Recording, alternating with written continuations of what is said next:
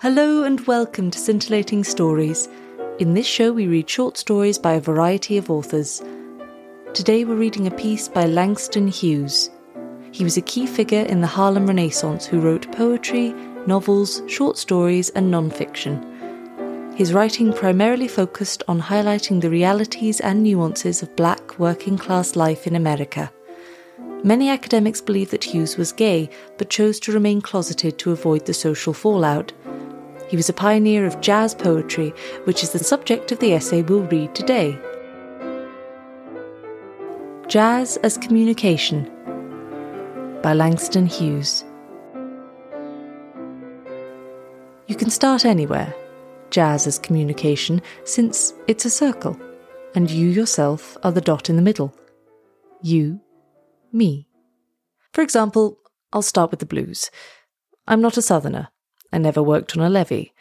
I hardly ever saw a cotton field except from the highway, but women behave the same on Park Avenue as they do on a levee. When you've got hold of one part of them, the other part escapes you. It's the blues. Life is as hard on Broadway as it is in blues originating land. The Brill Building blues is just as hungry as the Mississippi Levee blues.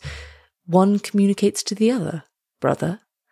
Somebody is going to rise up and tell me that nothing that comes out of Tin Pan Alley is jazz. I disagree. Commercial, yes, but so was Storyville, so was Basin Street. What do you think Tony Jackson and Jelly Roll Morton and King Oliver and Louis Armstrong were playing for? Peanuts? No, money. Even in Dixieland. They were communicating for money.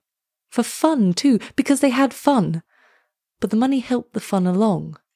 Now, to skip half a century, somebody is going to rise up and tell me rock and roll isn't jazz. First, two or three years ago, there were all these songs about too young to know. But the songs are right. You're never too young to know how bad it is to love and not have love come back to you.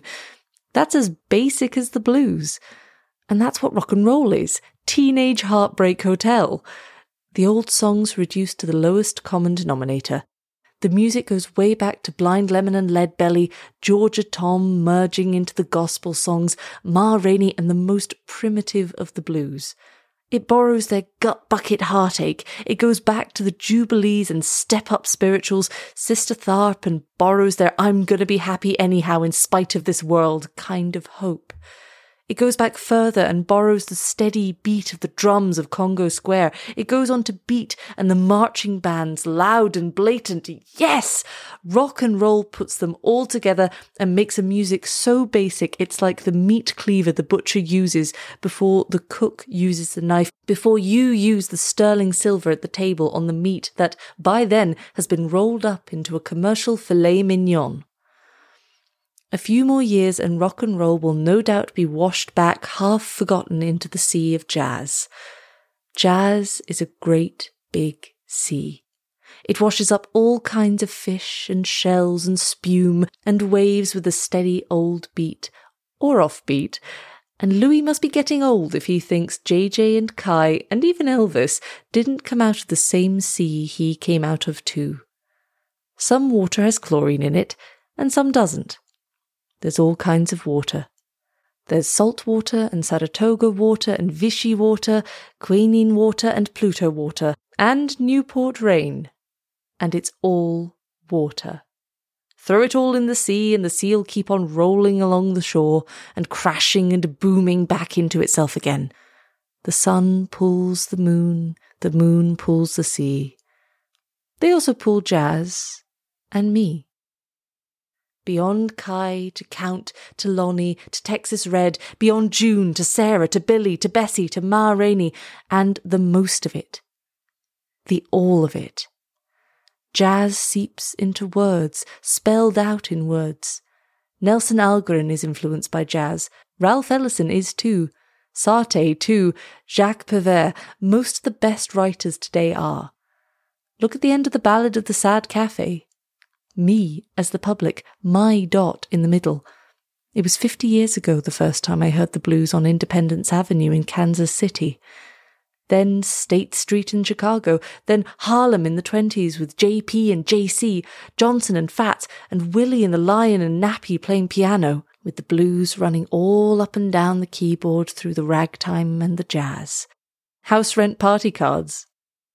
I wrote the weary blues, downing a drowsy syncopated tune, etc. Shuffle Along was running then, the Sissle and Blake tunes, a little later Runnin' Wild and the Charleston and Fletcher and Duke and Cab, Jimmie Lunceford, Chick Webb and Ella, Tiny Parham in Chicago, and at the end of the Depression, what I heard at Minton's, a young music coming out of young people, Billy, the male and female of them, both the Eckstine and the Holiday, and Dizzy and Tadd and the Monk, some of it came out in poems of mine, in Montage of a Dream Deferred later. Jazz again, putting itself into words. But I wasn't the only one putting jazz into words. Better poets of the heart of jazz beat me to it. W.C. Handy, a long time before, Benton Overstreet, Mule Bradford, then Buddy DeSylva on the pop level. Ira Gershwin, By and By, Dorothy Baker in the novel, to name only the most obvious, the ones with labels. I mean the ones you can spell out easy with ABCs, the word mongers, outside the music. But always the ones of the music were the best. Charlie Christian, for example, Bix, Louis, Joe Sullivan, Count. Now to wind it all up, with you in the middle. Jazz is only what you yourself get out of it. Louis's famous quote, or misquote probably, Lady, if you have to ask what it is, You'll never know. Well, I wouldn't be so positive. The lady just might know without being able to let loose the cry, to follow through, to light up before the fuse blows out.